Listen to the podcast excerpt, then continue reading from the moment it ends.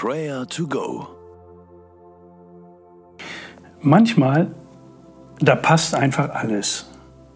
Wenn an guten und hellen Tagen des Lebens alles gelingt und man mit Rückenwind von Erfolg zu Erfolg segelt, dann ist man einfach happy. Aber wir kennen auch die dunklen Zeiten im Leben. Die sogenannten Dissonanzerfahrungen, wie etwa unerhörte Gebete, unerfüllte Wünsche, Leiden und den Schmerz von Verlust. Das ist oftmals schwer zu ertragen. Es sind Spannungen, die sich nicht mit einfachen Erklärungen auflösen lassen. Dennoch wollen wir Gott weiter vertrauen, auch wenn wir nicht das erleben, was wir glauben. Höre einmal auf 2. Korinther 5, Vers 4.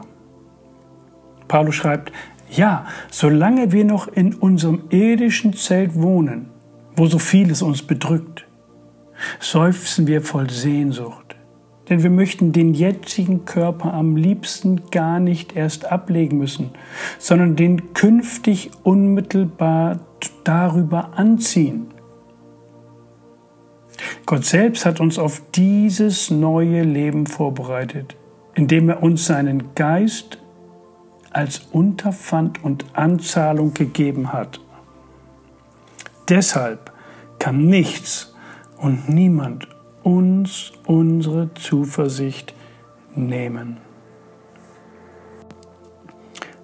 Auch in nicht einfachen Zeiten ist Gott persönlich bei uns durch seinen Heiligen Geist. Und das ist die Anzahlung für unser ewiges himmlisches Leben, was noch vor uns liegt. Es ist eine lebendige Hoffnung. Lasst uns Gott doch dafür loben und danken, dass er das so geplant hat. Das Beste kommt noch. Beten wir, loben wir ihn, preisen wir ihn und beten wir Gott an.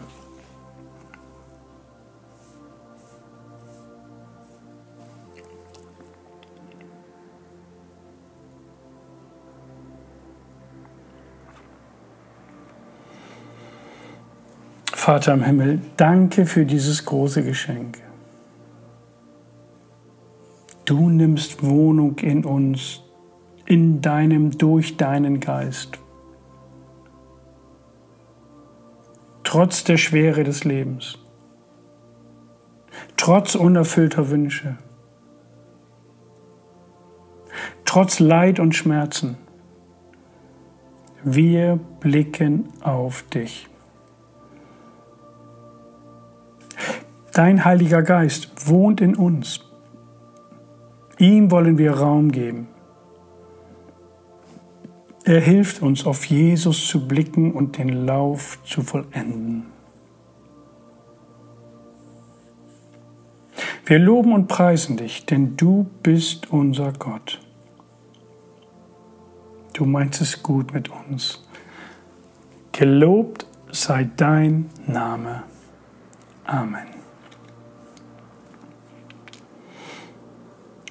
In der Bibel lesen wir von Menschen wie Mose, David, Hiob, Petrus, Johannes, Paulus und vielen anderen, die durch heftige Dissonanzen des Lebens mussten.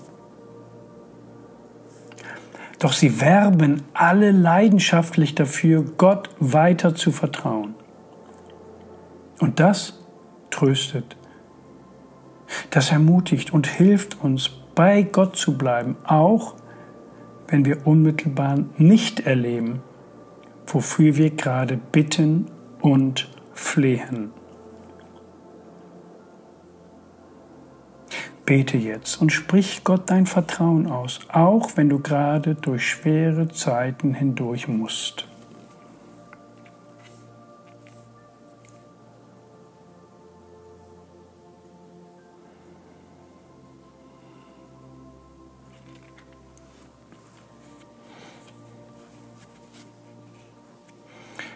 Herr Jesus, du weißt, wie ich mich fühle. Du selbst bist als Mensch über diese Erde gegangen. Hast selber Enttäuschung, Trauer, Verzweiflung und Tod erlebt. Danke, dass du mit mir fühlst. Ich will dir weiter vertrauen, auch wenn ich mir manches anders vorgestellt habe. Ich will dir folgen und weiter auf dich blicken. Danke, dass du dafür betest, dass mein Glaube nicht aufhört. Ich brauche deine Hilfe. Ich brauche deinen Trost. Ich brauche deine Kraft.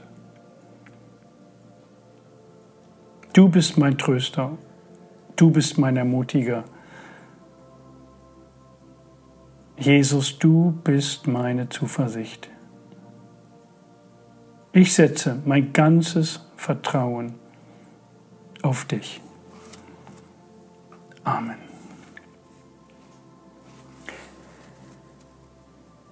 Sicher kennst du Menschen aus deiner Umgebung, die sich gerade in der Krise befinden. Sprich ihren Namen aus. Bete für sie, dass sie Trost bei Gott und in seinem Wort finden.